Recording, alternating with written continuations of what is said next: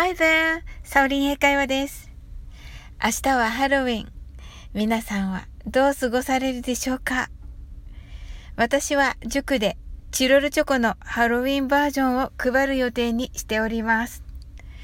街で見るお子さんたちの仮装は、大体が魔女の宅急便のキキやディズニーのプリンセス、スパイダーマン、パイレーツ・オブ・カリビアンなどが多いのですが、その中でひときわ私の目に留まったのが、おそらく日本の童話に出てくる誰かの仮装でした。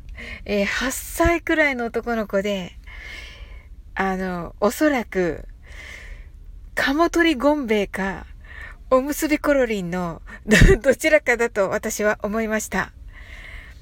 あの、人気の仮装ではなくてね、この日本独自の感じがめっちゃ好印象で、いいなぁこういうのが好きなんだよなぁと思って見ていました。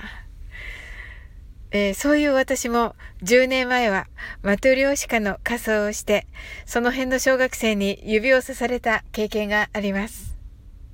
さて、えー、昨夜のライブで、キーミちゃんが、うん、リアルな、リア、めっちゃリアルな、かぼちゃ、かぼちゃ台を、ジャック・オーランタンで、ジャック・オランタンで来てくれました。えー、アイコンはジャックなのに、コメントがほのぼのしていて、とても楽しかったです。そのジャックを、えーえー、そのジャック・オランタンですが、なぜあのようなオレンジ色のかぼちゃを使うのでしょうか？実はハロウィン発祥の地、ケルトではあのオレンジ色のかぼちゃではありません。何だと思いますか？はい。白い大きな株です。では、想像してみてください。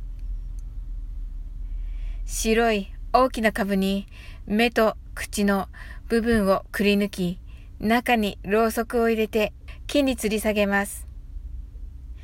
夜になるとどう見ても人間に見えます。怖すぎると思うのは私だけでしょうか。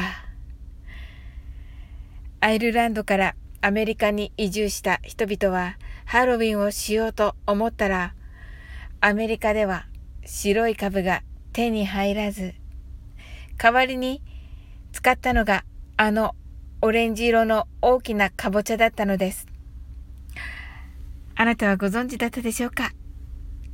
それでは引き続き楽しいお時間をお過ごしくださいませ。